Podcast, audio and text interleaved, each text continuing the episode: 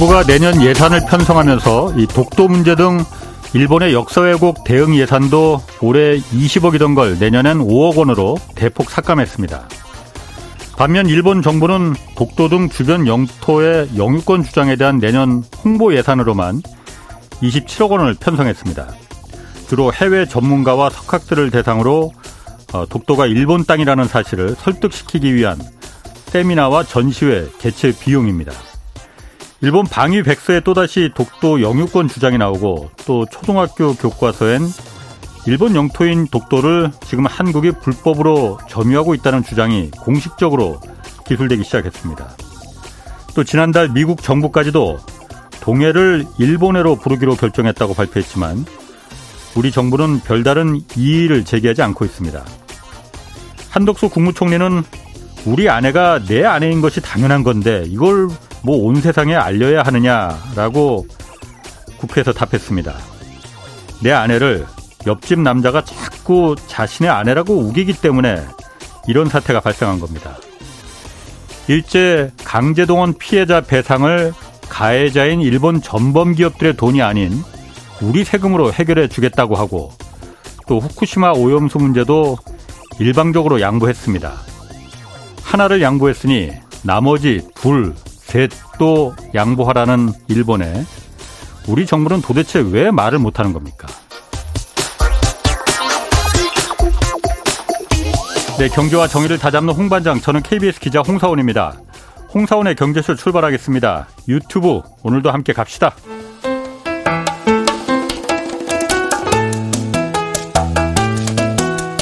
대한민국 최고의 경제 전문가만 모십니다. 어렵고 지루한 경제 프로그램은 거부합니다.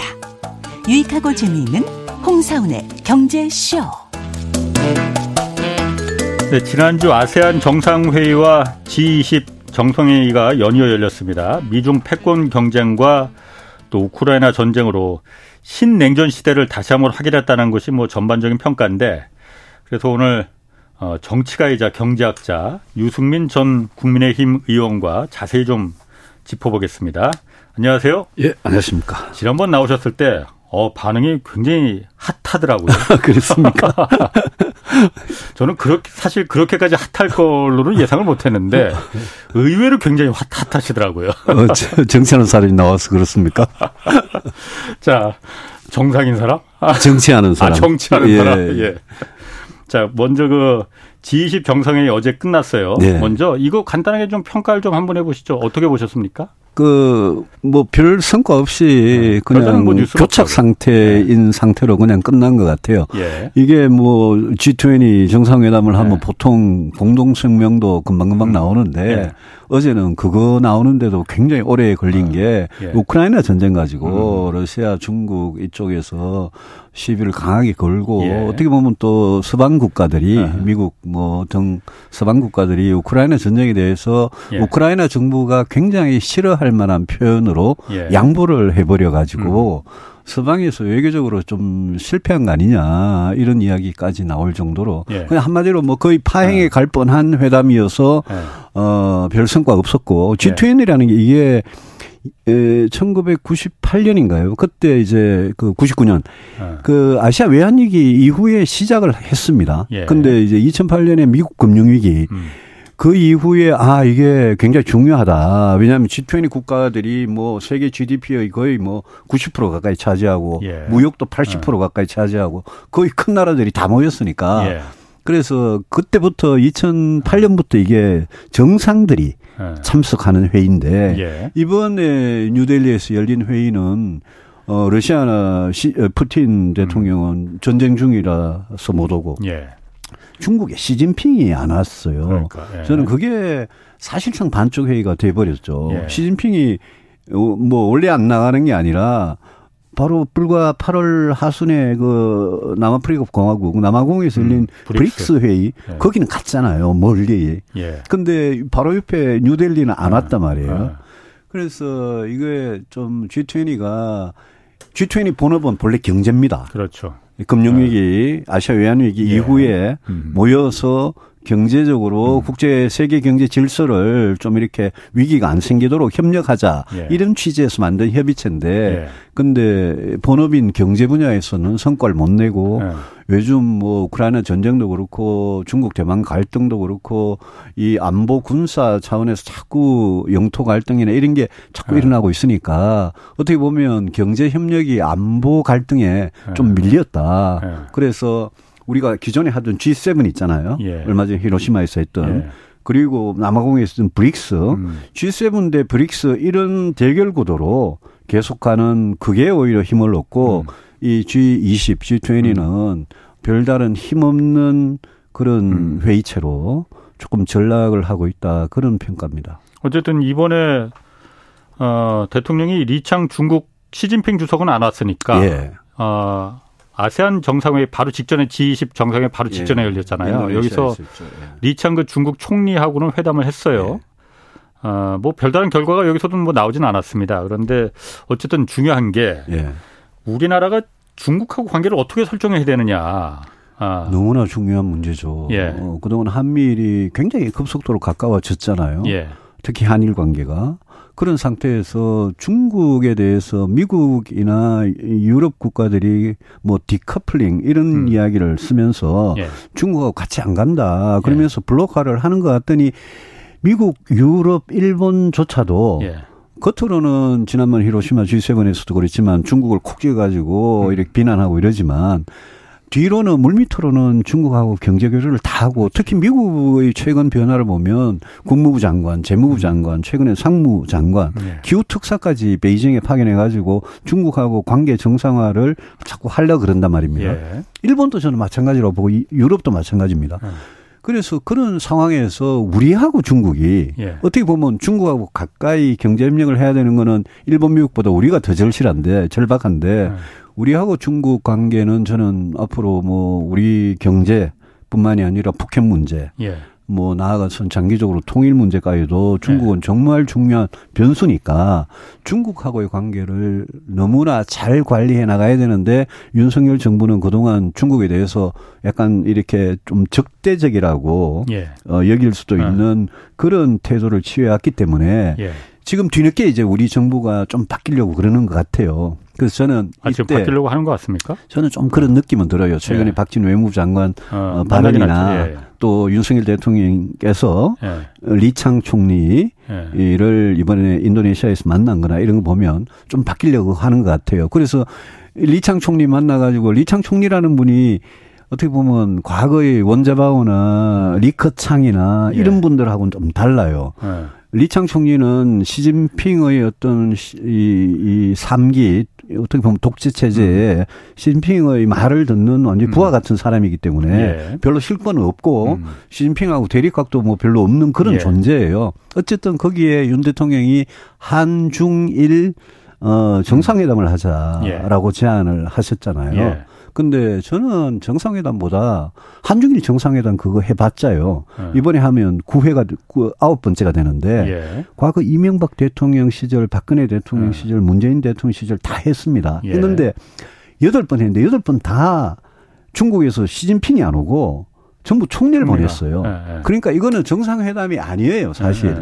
왜냐하면 국가의 원수, 정부의 수반은 시진핑이잖아요. 예. 우리는 윤 대통령이 국가 원수고. 네. 또 일본은 입헌군주제 국가니까 음. 뭐 사실상 총리가, 총리가 예. 국가 원수죠. 예. 그런데 한중일 정상회담은 저는 예. 모르겠어요. 한중 정상회담을 하기 위한 뭐 일종의 음. 그 사전 정지 작업 예. 이 정도의 의미가 있을지 몰라도 그 사실상 의미가 예. 있는 회의체가 아니기 때문에 예.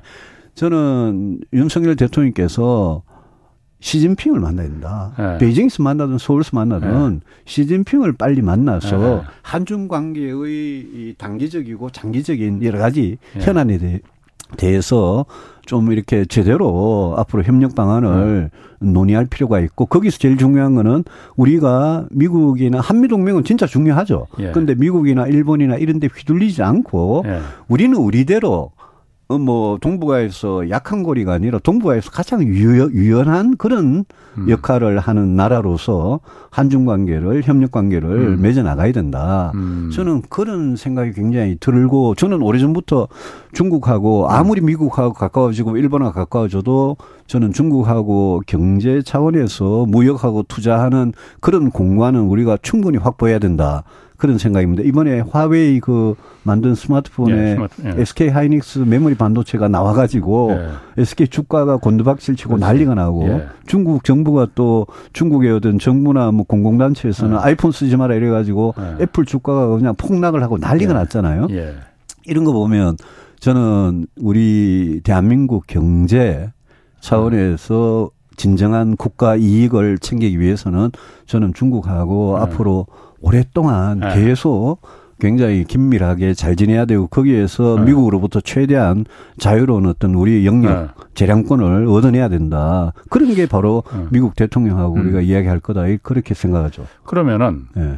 지금 유 의원님 말씀에 저도 그러니까 뭐 전적으로 공감합니다. 네. 그런데 어쨌든 한미일 동맹 중요하고 아 한미일 동맹 중요하고 아 하지만은 미국이나 일본보다는 사실 중국이 봤을 때 가장 약한 고리는 한국이거든요. 예. 말씀하신 대로 미국하고 일본은 어, 말 그대로 중국이 없으면은 좀 불편할지언정 못 견딜 건 아닐 것 같아요. 예. 그렇지만 한국은 지금도 뭐 요소수 사태 중국이 물론 어떤 의도를 갖고 그걸 수출을 통제하는지 몰라도 요소수 사태뿐만 아니고 지금 중국에 전적으로 그 의존하는 원자재가 예. 뭐 작게는 어 80, 800개 뭐 이렇게 된다고 예. 하잖아요.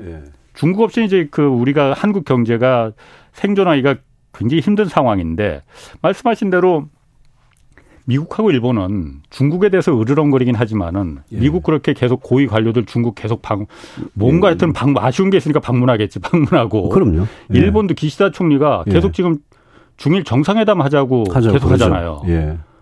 근데, 근데 왜 한국은 잠깐만요. 왜 예. 한국은 그런 예. 걸다 보면서 보고 있으면서 왜 우리는 그렇게 중국하고 애써 멀려 멀어지려고 아까 말씀 잠깐 뭐 변하긴 했다지만 제가 봤을 때 뭘 변했는지 모르겠지만은 왜 애써 멀어지려고 하는 겁니까? 가장 약한데 우리가 그게 그 고리가? 윤석열 대통령께서 취임 이후에 한중 관계에 대해서 약간 길을 잃어버리고 네. 방향을 세팅을 못 하신 것 같아요. 아까 홍 기자님 뭐 이렇게 말씀하신 것 중에 한미일 동맹이라 그러셨는데 네. 한미일은 동맹은 아니죠. 그렇죠. 예. 근데 우리는 아. 한미 동맹에 아. 기반을 두고 아, 그 제가 정정하겠습니다. 안보 아. 예, 예, 예, 안보 군사 경제 네. 관계에서 한미 동맹에 기반을 두는 거는 이거는 우리한테는 약간 뭐라 그럴까요? 주춧돌 어. 같은 겁니다. 예, 그렇지 예. 않습니까? 그건 하되 미국이 중국하고 제일 지금 하고 싶은 게 뭐냐면 그 사람들이 그러니까 탈동조화, 음. 디커플링 같이 안 간다. 예. 이게 아니고 그냥 리스크 관리만 하겠다. de-risking이라 그러잖아요. 음. 미국도 스스로. 예. 우리도 우리가 어떻게 보면 그 이야기를 더 EU보다 미국보다 우리 우리 대통령 우리 그렇지. 정부가 저는 더 먼저 해야 된다고 봅니다. 예. 우린 중국하고 디커플링 안 한다. 예. 왜냐? 중국하고 decoupling해서 완전히 따라가는 그거는 예. 우리가 우리가 우리 우리 대한민국이 받아들일 수 없다. 우리 국가 이익 때문에. 예. 그 대신에 중국하고 리스크 관리를 해나가는 거 그거는 우리도 해야죠. 음. 왜냐 해야 되느냐 하면 중국이 우리한테 경제 보복을 쌓아둘 때한 음. 적이 있고 2021년 2년 전에 요소수 사태가 발생했고 예. 이번에도 뭐 농업용이라 그러지만 어쨌든 요소 가지고 수출 음. 통제를 한다 그러고 뭐 중국이 아까 800개라고 음. 그게 부품이든 광물이든 예. 중국하고 우리는 90% 이상을 의존하는 그 정도가 예. 이 요소 같은 경우에는 산업용이나 차량용은 90% 정도 예. 의존을 하잖아요. 예. 뭐 다변화를 한다고 했지만 예. 또 다시 올라가고 이런 부분은 저는 다각화를 하면서 리스크 관리를 하는 건 우리도 음. 준비해야 되는데 예. 그럼에도 불구하고 중국하고 무역 투자를 해가지고 우리 기업들이 예. 먹고 살고 돈을 벌고 일자리를 예. 만들고 하는 거는 이거는 우리 우리 핵심 아. 이익이기 때문에 예. 그거는 저는 뭐 결코 양보할 수 없고 아. 또 하나 이런 측면이 있는 것 같아요. 미국이 중국을 지금 견제하면서 가장 하고 싶은 거는 첨단 과학 기술에 음. 격차를 줄이는 걸 허용하지 않겠다. 그렇지. 딱 그거 같거든요. 예, 예. 반도체가 대표적인 예, 경우고. 예. 저는 그 전략이야말로 우리가 중국에 대해서도 예. 초격차라는 거, 예. 첨단 기술의 격차를 우리가 유지하지 못하면 중국 경제에 우리가 오히려 종속당할 수 있는 그런 상황이거든요. 음. 우리 산업이나 기업의 어떤 기술 수준이 그래서 우리가 어 이 중국하고 관계에서 기술 첨단 기술의 어떤 격차를 예. 우리가 앞서 나가고 예. 유지해 나가면서 예. 어떻게 중국하고 경제 협력을 계속할 수 있느냐. 네. 그거는 뭐 우리한테는 뭐 우리가 먹고 사는 문제에서 제일 중요한 문제라고 생각을 하고 그런 점에서 저는 윤석열 대통령께서 시진핑을 네. 만나자라고 자꾸 말씀을 하셔가지고 네. 시진핑을 만나면 한미일 음. 대북중러라는 이 구도 음. 있잖아요. 음. 이 구도에 우리 스스로를 갖추는 가, 가주는 음. 거는 저는 너무나 어리석은 짓 네. 같아요. 예. 우리가 일본하고는 경제 협력은 뭐 필요하면 하고요. 음. 안보 협력은 저는 어느 정도 원칙과 기준 한계가 있어야 된다고 음. 생각하고 일본하고 무슨 독도나 아까 처음에 모두에 음. 말씀하신 독도, 군함도, 강제징용, 음. 위안부 이런 역사, 주권, 영토의 문제는 그거는 뭐 우리는 절대 양보할 수 없는 선이 있잖아요. 음. 일본하고는 그냥 그렇게 지내면 되는데 지금은 지나치게 누가 봐도 일본에 너무 가까이 가면서 음. 중국에서 우리가 아슬아슬하게 자꾸 어 예컨대 뭐 사소한 이야기지만 한중일이라는 표현을 이 정부가 한일중으로 어. 바꾼다 그러잖아요. 어. 그거하고 제가 오버랩된 게 동해는 일본해로 바꾸는데 어. 우리가 큰 소리 못 치면서 어. 한중일을 한일중으로 바꾸면 우리 어. 역사에 생각해 보세요. 청일 전쟁, 어. 중일 전쟁, 러일 전쟁이라는 때 우리가 러일, 중일, 청일이라고 불렀던 역사가 있잖아요. 예, 예. 그리고 제가 북미라고 할지 미북이라고 할지 예. 이 문제가 이 중요하고요. 예. 그다음에 그 지금 중일도요. 예. 중일을 일중으로 바꾼다는 거잖아요. 예, 예. 이런 거는 왜 이런 거 가지고 어.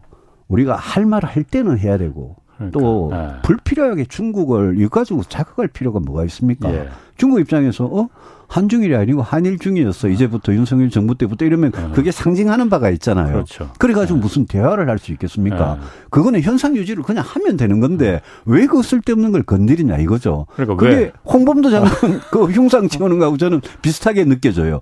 거기에 어. 무슨 우리 대단한 실익이 있다고. 국익은 포기하더라도 이념을 지키자 이겁니까 그러면? 아, 그걸 그래 왜 건드리겠습니까? 그래서 저는 이 정부가 중국에 어. 대해서 지난번에 싱하이밍 대사하고 이재명 네. 대표 만나가지고 네. 뭐 음, 그때 한번 문제가 있었잖아요. 네. 네. 근데 근데 그런 차원이 아니라 네. 대한민국 대통령이 예. 중국의 주석, 중국 중국의 네. 국가 원수하고 음.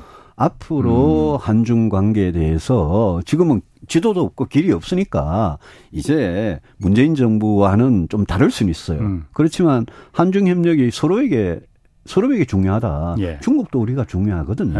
예. 예. 그래 그 점을 가지고 좀 가까운 시일 내에 예. 빨리 좀 뭔가 예. 협의를 했으면 좋겠어요.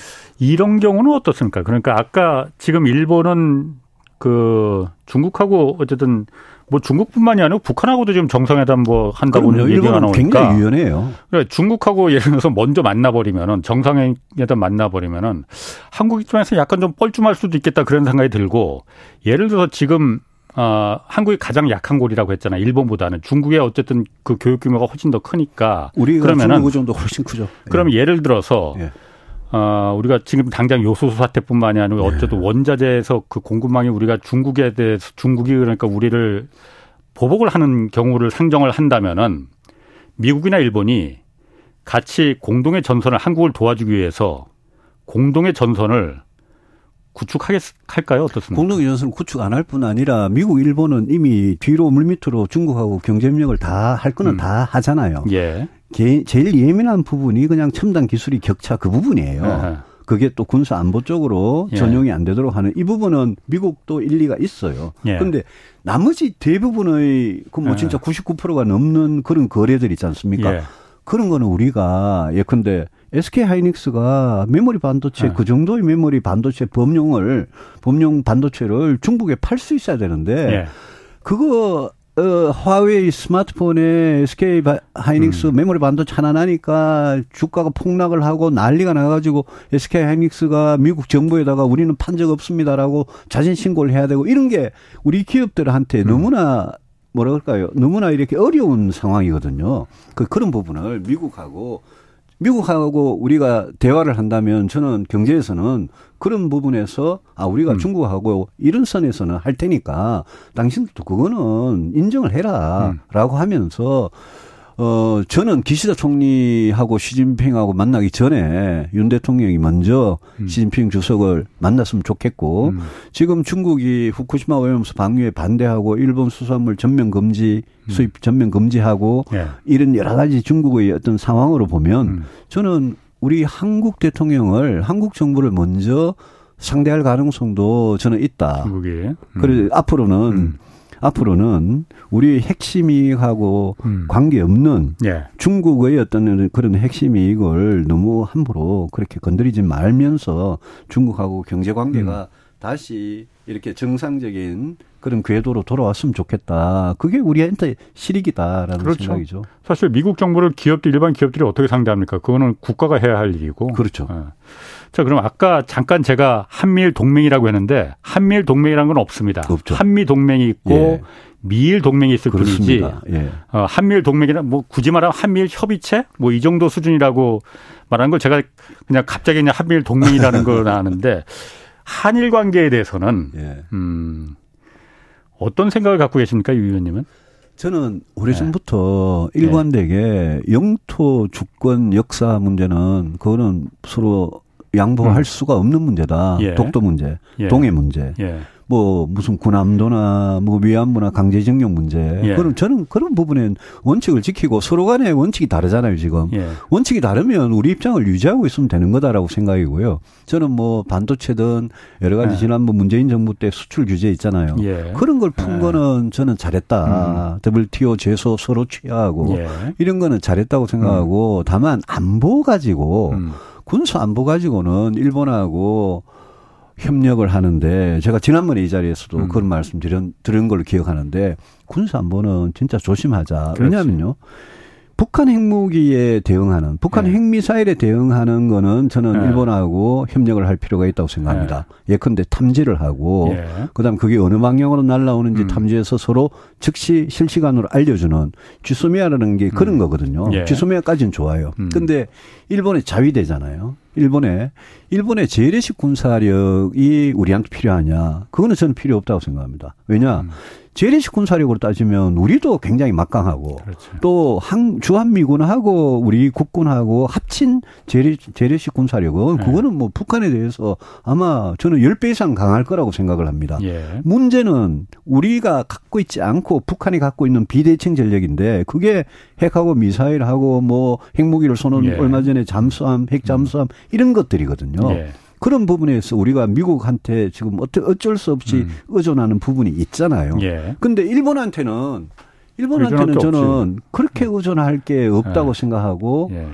일본의 이 윤석열 정부가 일본하고 군사 안보 협력을 강화하는 명분으로 하나 예. 이야기하는 게 있어요. 그게 뭐냐면 유엔서 후방 기지라는 건데 예. 그게 일본의 일곱 곳에 예. 기지가 있고 제가 국방위에 오래 있어서 국방위원장으로 제가 유엔서 후방 기지 두 번이나 가봤습니다. 예. 오키나와에도 있고 큐슈에도 있고 일본 혼슈에도 있어요. 음. 근데 그거는 한국 전쟁 이후에 한국 전쟁이 계속 거기에 있던 겁니다. 음. 일종 사실상은 주일 미군이에요. 예. 그래서 그거는 자위대가 아니에요. 그래서 그것 때문에 유엔서 후반기지 음. 때문에 한일 군사 협력을 안보 협력을 더 해야 된다라고 음. 윤 대통령이 다른 건 할 말이 없으니까 얼마 전에 그렇게 주장하시더라고요. 음. 근데 그거는 우리 국민들께서 유엔사 후반기지가 그 역사와 지금 현재 현황과 예. 또 한반도 유사시에 유엔사 후반기지가 어떻게 투입되도록 돼 있는지를 음. 알고 나시면 이거는 전혀 새로운 게 아니에요. 음, 음. 그래서 한일 간의 군사 안보 협력은 예. 이거는 윤석열 대통령한테 그거 함부로 하라고 우리 국민들이 권한을 준 적도 없고 그거는 굉장히 예민한 문제이기 때문에 그렇죠. 그거는 일본의 군사 대국화 보통 국가화 평화헌법 아. 개정 이런 거하고 맞물려 있는 문제이기 때문에 저는 그거는 좀 조심했으면 좋겠다. 우리한테 도움이 되지 않고 위협이 될 수 있다 오히려. 예. 음.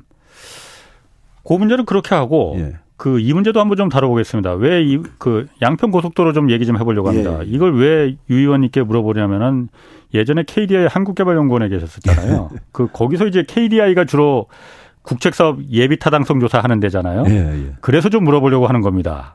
잘 아시잖아요. 그 예비 타당성도 어떻게 하는 건지. 예, 예. 99년에 예. 제일 먼저 예비 타당성 조사 첫 해에 예. 제가 해봤습니다. 그 이거 본래 제 어. 전공은 아니에요. 아. 근데 그때 뭐 그 KDI에서 정권 네. 바뀌고 제가 하도 탄압을 많이 받고 있어가지고 할 일이 없어서 그거 네. 해봤는데 그래서 그 히스토리와 네. 또 이 정치권에서 네.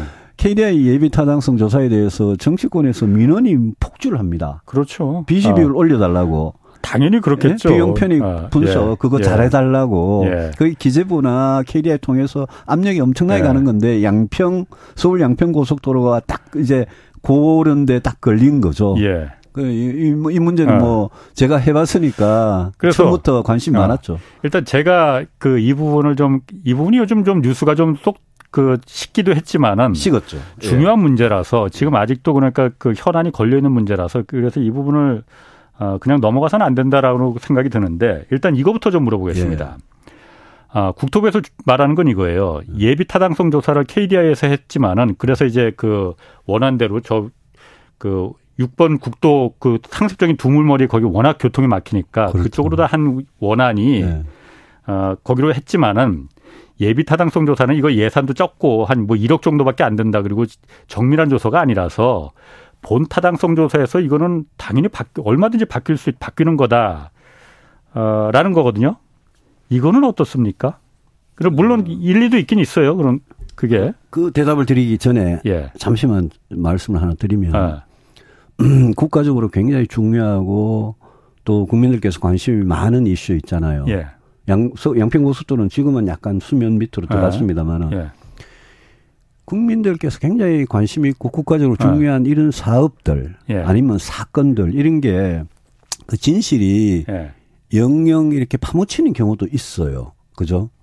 그리고 책임도 음. 안 지고 막 넘어가고 이런 경우도 있긴 있어요. 예. 저는 제가 보기에는 이태원 참사나 오송 참사가 그럴 음. 가능성이 되게 높아요. 예. 잘못된 일이죠. 음. 근데 서울 양평 고속도로 이 문제는 이대로 덮을 수가 없는 문제예요. 음. 왜냐하면 할 거냐 안 할 거냐 그렇죠. 결론이 내야 되거든요. 그렇죠. 지금은 결론 안 난 상태에서 네. 두달 넘게 네. 어정쩡하게 지나고 있고 네. 국토부가 뭐 장관은 백지한다 충격요법이다 뭐 가짜 뉴스 정쟁 이거 안 해야지 우리가 할 수 있다 뭐 이렇게 계속 정치적인 발언을 하지만 내년 2024년 예산에 서울 양평 고속도로 예산이 지금 올라가 있어요. 120몇 억 일단 올라가 있어요. 123억인가 뭐 올라가 있어요. 그 올라가 있으면 한다는 거잖아요. 예. 그럼 한다는 거면 양수면이냐 원한대로 음. 아니면 변경한 대로 강상면이냐 그거는 지금 음. 결론이 안 나 있잖아요. 예. 그러니까 아까 방금 질문하신 예비 타당성 조사를 음. 예출해서 예타라 그러고 예. 그 이후에 또 본 타당성 조사를 음. 하는데 그걸 본타라 음. 그러잖아요.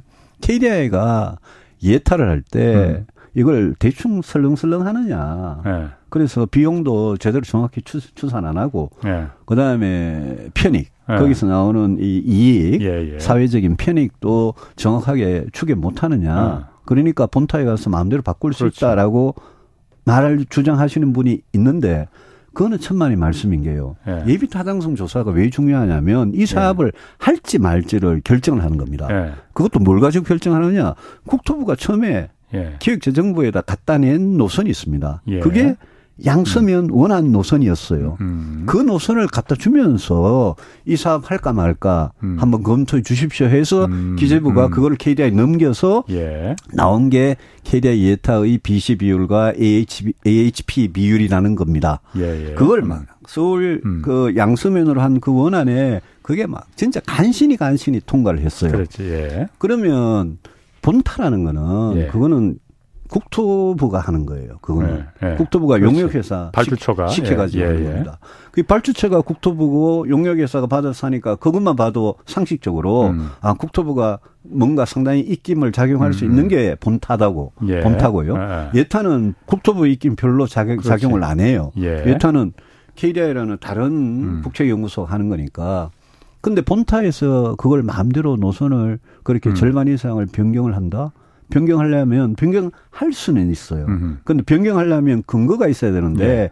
그동안 지난 두 달 동안 드러난 건 뭐냐 하면 서울 양평고속도로를 양서면 그 종점 네. 정션에서 이쪽 강상면 정션으로 JC로 이걸 바꾸면서 아무 근거도 없이 바꿨다 라는 게 음. 드러난 거예요. 그러니까 근거가 아주 없는 게 아니고 예. 지금 사실 양평 주민 아니면 강상면이 어디고 양서면이 어딘지 잘 모를 것 같아요. 그러니까 예. 원래는 이제 양서면이라는 두물머리로 가는 그쪽으로다가 그렇죠. 가자고 이제 KDI에서 예. 예타를 다 끝마쳤는데 예. 강상면이라는 그러니까 김건희 여사 처가 땅들이 바글바글 어, 예. 잔뜩 몰려 있는 어, 그쪽으로 다 바글바글까지는 아닌 것 같고 하여튼 좀 많이 있는 처가 땅이 많 많긴 어, 축구장 뭐 다섯 개인가 뭐 있다는 예. 그쪽으로 다 이제 바꿔버린 거잖아요. 예, 근데 바꾼 이유가 예. 그 완전히 그러니까 그 환경 영향 평가에서 그 환경적인 측면에서 이게 거기 철새 도래지도 있고 있고 훼손할 염려가 없고 또 남한강 수질 오염도 그, 없는 그, 그 쪽으로 바꿔야 된다. 그 말이 안 되는 게요. 어. 바꾸려면 예. 바꿀 수 있는데 바꾸려면 예. 왜 무슨 근거로 아하. 노선을 바꿨냐? 예. 이게 핵심 질문이에요. 예예. 예. 그걸 국토부가 충분히 검토해서 자신 있게 예. 이런 근거가 있기 때문에 BC 비율이 강상면이 훨씬 높고 예. HP도 높고 예. 방금 말씀하신 대로 뭐 철새도 오래지니 한강 지나가고 이런 환경 훼손도 예. 이게 훨씬 덜하고 그런 식으로 근거를 다 갖고 바꿔야 되는데 그런 근거 하나도 없이 음.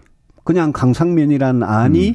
불쑥 나왔다는 게 증명이 이제까지 된 거예요. 예, 예. 예. 그러면 이거는 이제 문제죠. 왜냐하면 예. 강산면 쪽에는 대통령 처가 땅이 예. 바글바글까지는 모르겠는데 하여튼 여러 예. 필지가 거기에 대통령 처와 장모와 처남의 이름으로 또 그 회사의 이름으로 있었으니까.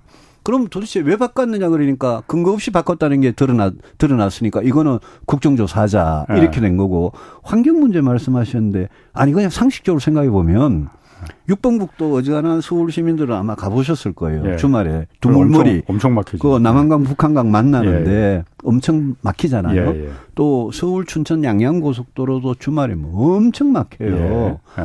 그러니까 그쪽 교통을 해소를 해주자는 게 이 취지였는데 원래 목적이 그거였지. 그런데 철새다 한강이다 이런 게 그러면 양서면에만 철새가 있고 강상면에는 철새가 없습니까? 그거는 그거는 환경 영향 평가라는 거는 그거는 그 비슷한 지역이기 때문에 예. 이 노선을 바꿀 만한 결정적인 변수가 못 되고 예. 예비 타당성이든 본타든 환경 영향 평가 때문에 음. 조금을 이렇게 바꿀 수는 있어요. 조금은. 음. 근데 이거를 이렇게 노선을 확 틀어가지고 예. 예. 이래 한 경우는 없어요. 예. 그리고 상식적으로 생각해 보면요.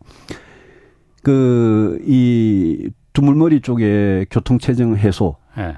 이게 하나의 중요한 그거였잖아요. 근데 최근에 아, 또 경기도에서 서울 춘천 양양 고속도로하고 이 양사하고 설악 IC를 연결해 가지고 그쪽 교통 해소도 중요하다라는 이야기를 하는데 뭐 그게 예타 아니라고 하고 아니요 어. 예타 때부터 그 점이 지적이 됐었어요. 네. 나중에 빠져버린 거죠. 그러니까 장기적으로는 그렇게 연결할 가능성도 있다. 저는 그 점도 저는 굉장히 중요하다고 그렇지. 생각을 합니다. 예. 고속도로라는 게 가다가 어느 정션 만나 가지고 소멸되는 것보다는 그렇죠. 쭉 이어 가지고 다른 고속도로의 교통량을 분산시키면 예. 그거 자체가 사회적인 편익이거든요. 예, 예. 그래서 이거는 지금 굉장히 골치 아프게 음, 음. 꼬여버렸기 때문에 음.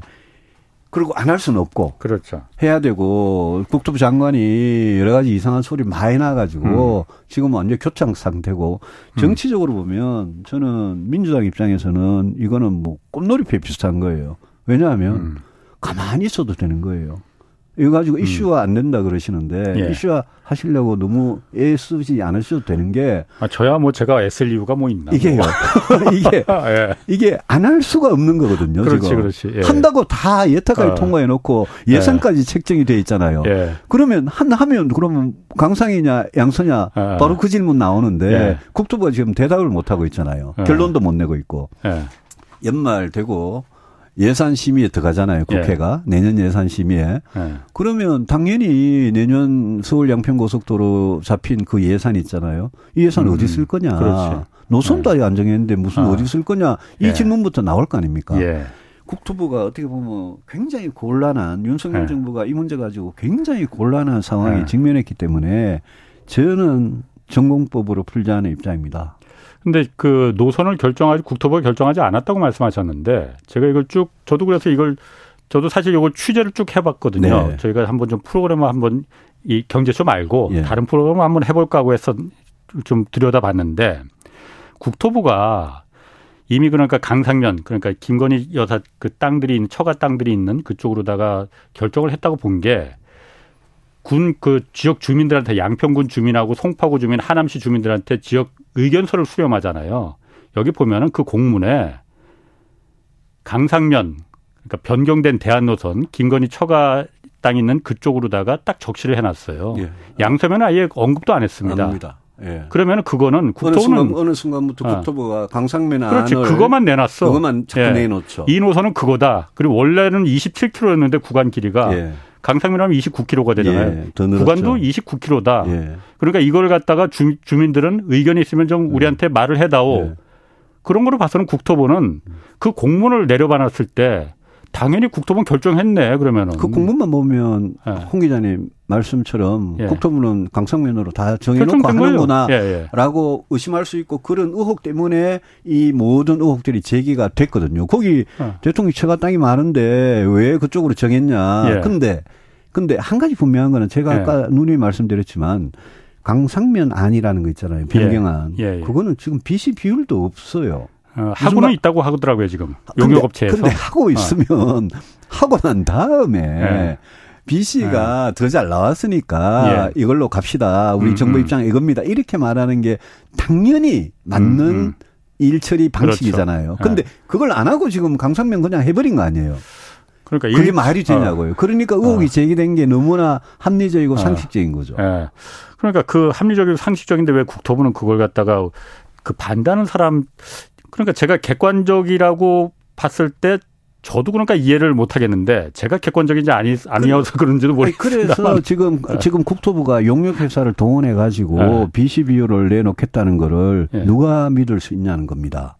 음, BC 비율을 내기는 낼 거예요. 아, 낼 겁니다, 분명히. 양서면 안이 BC가 0.82였거든요. 그렇죠. 겨우겨우 통과했지. 보통 1.0 안 되면 네. 탈락인데 네. 0.8, 0.9 되는 걸 왜 살리냐면 여러 가지 다른 요인들이 있어요. 지역 균형 발전도 있고 아, 주민들 발전. 민원도 예, 예. 오래된 민원도 있고 있거든요. 예. 근데 강상면 안 BC 비율을요. 네. 만약 그 용역 회사들이 0.82가 아니라 한 0.9나 1.0으로 냈다 칩시다. 네. 교통량을 부풀리고 네. 예? 교통량은 더 많아지고 아, 비용은 2km나 넘는데도 비용은 뭐 120억밖에 안더 아. 들어갑니다. 이런 식으로 냈다고 치자고요. 그거를 믿고 정부가 아. 아니죠 국회가 네. 그걸 믿고 예산을 태워줄 수 있겠습니까? 그래서 저는 저는 우리 국가재정법에 예. 타당성 재조사라는 게 있습니다. 아. 그게 뭐냐면요. 비용이 갑자기 뭐 한 50% 이상 늘어나거나 예. 아니면 뭔가 감사원 감사를 받거나 아하. 뭐 이런 이유들이 있을 때 타당성 재조사를 국회가 요구하면 무조건 하게 돼 있어요. 예. 저는 야당이 민주당이 그 많은 의석을 가지고 음. 왜 타당성 재조사를 안 하는지 모르겠어요. 이 사람들 지금 국정조사 한다 그러거든요. 예. 야당이. 예. 네 가지 국조 중에 하나가 예. 양평 고속도로잖아요. 예.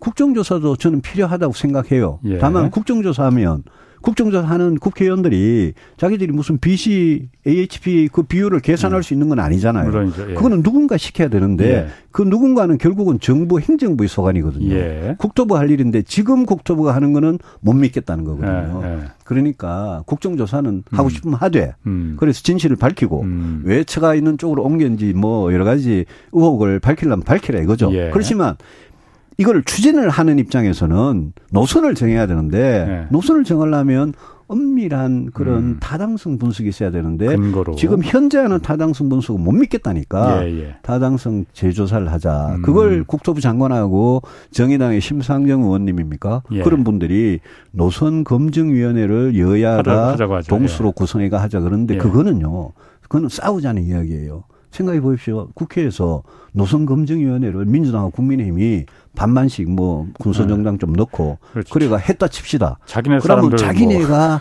뭐. 자기는 거기서 어. 싸움밖에 더 하겠어요. 예. 그러면 이 결론이 어떻게 나겠어요? 산으로 가는 거죠. 뭐. 산으로 가는 거예요. 예. 그냥 그거는 그래서 저는 국토부 장관이 노선 검증위원회를 하겠다는 것도 어떻게 보면 야, 이거 골치 아프게 됐으니까 어. 노선검증위원회라는 거 하나 만들어가지고 어. 물타기를 좀 해가지고 어. 거기에서 대충 결론 나면 어. 책임을 거기에 미룰 수 있거든요. 어. 그거는 절대 안 되는 방식이에요. 그렇지. 그러면은 그 원희룡 국토부 장관 얘기가 나왔으니 그 처신에 대해서는 사실 좀 말이 많습니다. 처음에 그러니까 제가 가장 그 백지와 그것도 그렇지만은 처음에 그러니까 일 처음에 말한 그 늘공이라는 말을 늘공의 책임으로다가 돌렸잖아요. 네. 늘공이라는 게 늘 공무원이고 네. 자기 같은 장관 같은 어공 어쩌다 네. 공무원이 네. 그래서 이 정무적인 감각으로다가 네. 이걸 뒷바꾸겠다 네. 했잖아요. 늘공이라는 표현도 그렇지만은 공무원들의 책임으로 돌린 것부터 시작해서 뭐 백지화 그다음에 이게 충격요법이다 뭐 원희룡 장관의 그 장관이지 않습니까? 결정권자잖아요. 그 처신은 어떻게 보십니까? 일단 원희룡 장관이 이걸 백지화할 권한은 없어요. 그거는 뭐 제가 오래전부터 주장했지만 그건 네. 월권이에요. 네. 왜냐하면 갖고 있는 사업을 네. 국토부 장관 한 사람이 그렇게 백지화할 수는 없습니다. 예. 그거 백지화하려면 국무회, 국무회의 의결 정도는 해야 됩니다. 예. 다시. 원희룡 장관이 초기 발언 중에 제일 맞는 말은 원점에서 재검토하겠다는 겁니다. 예. 왜냐하면 그때 강상민 안으로 아까 말씀하신 대로 예. 국토부가 강상민 안을 근거도 없이 막 밀어붙였으니까 예. 원희룡 장관이 국회에 와서 예. 아 원점에서 재검토하겠습니다. 예. 이건 오해를 받을 수 있으니까 그 정도 말은 저는 적정했다고 생각합니다. 예. 근데 늘공어공 그러면서 늘공은 정무적 판단이 없고 예. 어공은 정무적 판단이 있는 아, 것처럼 이야기하는데 그렇지. 오히려 이걸 보면 늘공들이 정무적 판단을 한 거 아니에요? 어떻게 보면. 예. 그러고 늘공 어공은 그렇게 구분하는 게 같은 공무원인데 않지. 공무원의 음. 공무원이 예. 뭐라 그럴까 직, 직분이랄까 직무랄까 책임이라 이건 똑같은 거잖아요. 거기다가 원희룡 장관이 결정적으로 틀어진 게 7월 음. 초에 백지화 예. 그 발언부터 음. 백지화는 월권이니까 할 수도 없는 걸 한 거고요. 예. 그다음에 뭐 그걸 갖고 나중에 충격 요법이다 이상한 소리 하고 또 과, 가짜 뉴스고 괴담이고 음. 이러면서 막 원희룡 장관이 뭐 국회 나와가지고 계속 싸웠잖아요. 예.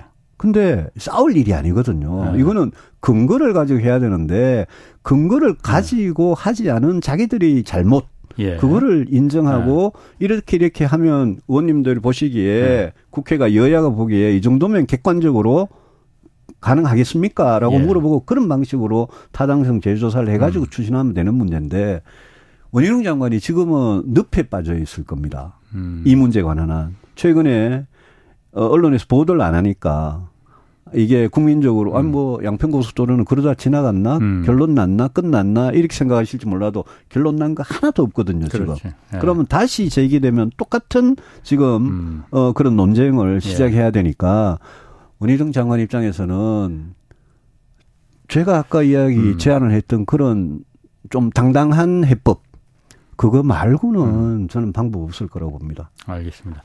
또 한 가지 지금 그 현안 중에 하나가 오늘 그 유 의원님 오시면은 이걸 좀 꼭 물어봐야 된다 했는데 저출산 문제 우리나라 뭐 사실 이거 뭐 어떻게 지난해 출산율 0.78명에서 7, 8명에서 예. 안 그래도 시원찮은데 지금 지난달에 0.7명으로 또 떨어졌어요. 예. 뭐 하반기는 0.6명까지도 지금 내려갈 가능성이 있다 하는데 내려갑니다. 예. 이거 원인은 뭐고 그야말로 방법이 있느냐, 백약이 지금 무효한 상태 아니냐, 자포자기 상태 아니냐, 뭐 이런 얘기도 나오는데. 어, 노무현 대통령 때요. 예. 저출산 고령사위원회를 음. 만들고 2006년에 예. 벌써 한 17년 전입니다. 저출산 고령사 기본법을 만들고 그때부터 예. 노무현 그다음에 이명박 박근혜 문재인 윤석열까지 역대 예. 정권에서 뭐 300조 원 가까운 돈을 넣었다. 예. 그런데 백약이 무효였다. 예. 뭐 이거는 뭐 포기해야 된다. 체념해야 된다. 예. 이렇게들 생각하시는데 저는 이 문제는 포기하고 체념하면 저는 대한민국 끝나는 끝이죠. 문제라고 예. 생각하고 정말 끝입니다. 끝이고요. 예. 저는 대한민국이 그냥 그냥 그냥 소멸되고 예. 망하는 거고 그거는 이미 그 0.7 명대라는 음. 합계 출산율 숫자는 음. 이거는 뭐 어느 나라도 겪어오지 않은 예. 일부 도시국가 홍콩 싱가포르 제외하면 어느 나라도 겪어보지 음. 않은 숫자입니다. 예. 저는 늘, 늘 강조하는 게 제가 정치인 중에 아마 저출산 뭐 인구 소멸 네. 문제에 대해서 뭐 기회만 나면 네. 떠드는 게요. 저는 이 문제는 극복해야 될 문제라고 보고 예. 윤석열 정부가 이민청을 만들어 가지고 외국인 근로자들 많이 유입을 시켜 가지고 비자 발, 발급하고 이민으로 해결하자 이러는데 이민으로 해결할 수 없는 문제다. 이거는 이거는 이민으로 뭐 단기간에 이민으로 노동 인구를 조금 더 음. 늘려 가지고 해결할 수 없는 문제다. 예. 우리나라 국민들이 예. 젊은 젊은이들이 여성 남성이 뭐 결혼도 하고 동거도 하고 네. 아이를 낳기를 생각이 나도록 만들어 줘야 되는데 예. 저는 늘 프랑스를 보라고 얘기합니다. 프랑스란 나라가요. 프랑스란 나라가 1700년쯤에는 예. 유럽 인구의 한 38%, 40% 음. 가까웠어요. 엄청나게 유럽에서 제일 예. 큰 나라였어요. 예. 그게 줄고 줄고 줄어가지고 19세기 말쯤 와가지고는 독일보다도 적고 예. 유럽 인구의 한 13% 정도로 확 인구가 줄었어요.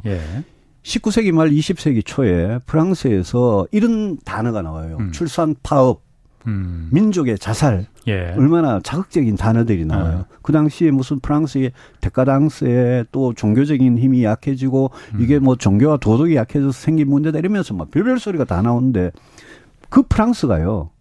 100년 전에 유럽에서 출산율이 제일 낮았던 나라가 음. 100년 후에 지금 출산율이 제일 높은 나라가 됐습니다. 음. 100년 동안 어떻게 됐을까? 국가의 모든 정책, 제도, 예산 이거를 가족 보호라는 데다가 포커스를 맞춰 가지고요. 예. 진짜 가족을 보호했는데 음. 우리 같이 결혼한 사람만 가족이 아니라 음. 결혼 안 하고 동거한 남녀가 아이를 예, 낳아서 기르는 것까지 예. 입양해서 낳아서 기르는 어, 기르는 것까지 예. 다 똑같은 가족으로 해줬어요. 그 프랑스 국민들이 어 19세기 후반에요 인구 예. 동맹이라는 것을 결성을 합니다. 예. 나라를 구하려고 시민들이 들고 일어났어요. 음, 음. 그리고 20세기 말에 1999년에 프랑스는 박스라는 제도를 도입. 그게 시민연대 협약이라는 건데요. 예. 그거는 결혼을 한 가족이나 예. 결혼 안 한 우리가 비혼 출산이라고 있잖아요. 예. 결혼을 안 했지만 아이를 낳아 기르는 예. 그것도 똑같은 가족으로 엄마, 아빠, 아이까지 똑같은 가족 보호 안에 여러 가지 정책의 혜택을 다 똑같이 받게 해줬어요. 그 안에 뭐 유, 보육, 육아, 음. 교육, 세금, 주택 이런 것들이 다 들어가 있습니다. 심지어 군 복무 같은 것까지도 음. 그런 가족한테 혜택을 주도록 드, 들어가 있습니다. 음. 그래서 프랑스가 그걸 극복했기 때문에 한때 지난 연초에 기억나십니까? 헝가리식 무슨 출산 대책을 뭐 그때 그 저출산 고령사위원회 예, 예. 부위원장이 뭐 도입하려고 그러다가 뭐 용산하고 뭐 말썽이 있었어요. 예. 근데 헝가리식 대책 같은 그런 단편적인 대책이 중요한 게 아니라 네. 프랑스 같이 진짜 오랜 기간 동안 저출산 문제를 훌륭하게 극복해 놓은 음. 나라 그 나라를 저는 진짜 배우고 벤치마킹 네. 할 필요가 있다라고 생각을 하고. 근데 그 프랑스의 그런 그 미혼모를 그러니까 인, 법적으로 제도적으로 인정해주고 특혜를 주지 혜택을 주자는 거잖아요. 미혼모 그게 그럼 그렇게 아니, 큰그 그러니까, 그 대책일 그러니까 한 네. 부모 가정이든 예. 동성 가정이든 예. 아니면 결혼한 가정이든 음. 그 안에 똑같이 대우를 해주면서 예. 대우해주면서 그 안에 프랑스의 가족 보호 정책 안에 있는 각종 수당들이 예. 그 엄마 아빠 아이가 처한 경제적 경제 사회적 음. 어떤 처지 상황에 따라서 진짜 촘촘하게 음. 잘 설계가 돼 있거든요. 예. 저는 이렇게 생각해 보시죠. 우리나라 젊은이들 중에요. 나는 뭐 죽어도 나는 결혼 안 해. 나는 아이도 안 낳을 거야라고 음. 생각하는 분들이 계시잖아요. 요즘 많이 있습니다. 사람을 어. 바꿀 수는 아, 없잖아요. 아, 예, 생각을. 예, 예. 그런 분들 이 계시는 반면에 예. 또 우리 젊은 남녀 중에는 나는 사정만 되면 형편만 허락하면 내 상황만 좀 나아지면 나는 결혼도 하고 아니면 뭐 동거도 하고 아이를 낳아 기르고 싶다라는 그런 사람들이 있을 거 아니에요. 예. 정책은 그런 사람 후자한테 음. 맞추어서 음. 가는 거고요. 음. 그 사람들의 어떤 경제적인 그 돈하고 관련된 경제적인 여건 또 그 사람들의 회사 생활이나 일자리 생활이나 음. 노동의 여건이나 또 비정규직 때문에 안 되는 이런 문제를 다 해결해 주는 그런 정책들 예. 그런 정책들을 쓰는데 저는 저는 그거는 국가 재정이나 음. 국가 채무나 이런 거 음. 전혀 그런데 제약을 받지 말고 그렇지. 그거는 저는 뭐 음. 국가 부채 비율이 국가 채무 네. 비율이 지금 50% 수준에서 80% 90% 올라가는 한이 있더라도 지금 고치지 않으면 이미 골든타임 음. 지났거든요. 예. 지금 고치지 않으면 해결할 수 없는 문제이기 음. 때문에 저는 이거는 뭐 15년간 280조 원 해봐야 1년에 20조 원이 안 됩니다. 예. 그돈 썼다고 백약이 무효라고 무효라고 음. 포기할 게 절대 아니다. 음. 이거는 정말 엄청난 돈과 제도 바꾸고 음. 또 사회적인 어떤 어 이런 여러 가지 아까 말씀드린 비혼이나 이런 뭐 결혼 제도의 문제 예. 이런 것까지 다 뜯어 고쳐가면서 예. 해결하지 않으면 안 될 문제다라는 생각을 굉장히 강하게 갖고 있는데 음. 답답한 게 문재인 정부 때도 답답했고 박근혜 음. 정부 때도 답답했어요. 음. 왜 대통령들이 이런 문제는 그렇지. 신경 안 쓰느냐. 네. 근데 윤석열 정부 들어서도 안 하고 계세요. 신경을 쓰는 것처럼 보이긴 보이기만 했지. 내년 예산에 저출산 네. 관련 예산이 좀 그렇죠. 확대됐습니다. 오늘 거기까지 해야 될 것 같습니다. 근데 그 정도 가지고는 예. 저는 택도 없다는 말씀입니다. 예, 고맙습니다. 유승민 전 의원이었습니다. 홍사원의 경제쇼였습니다.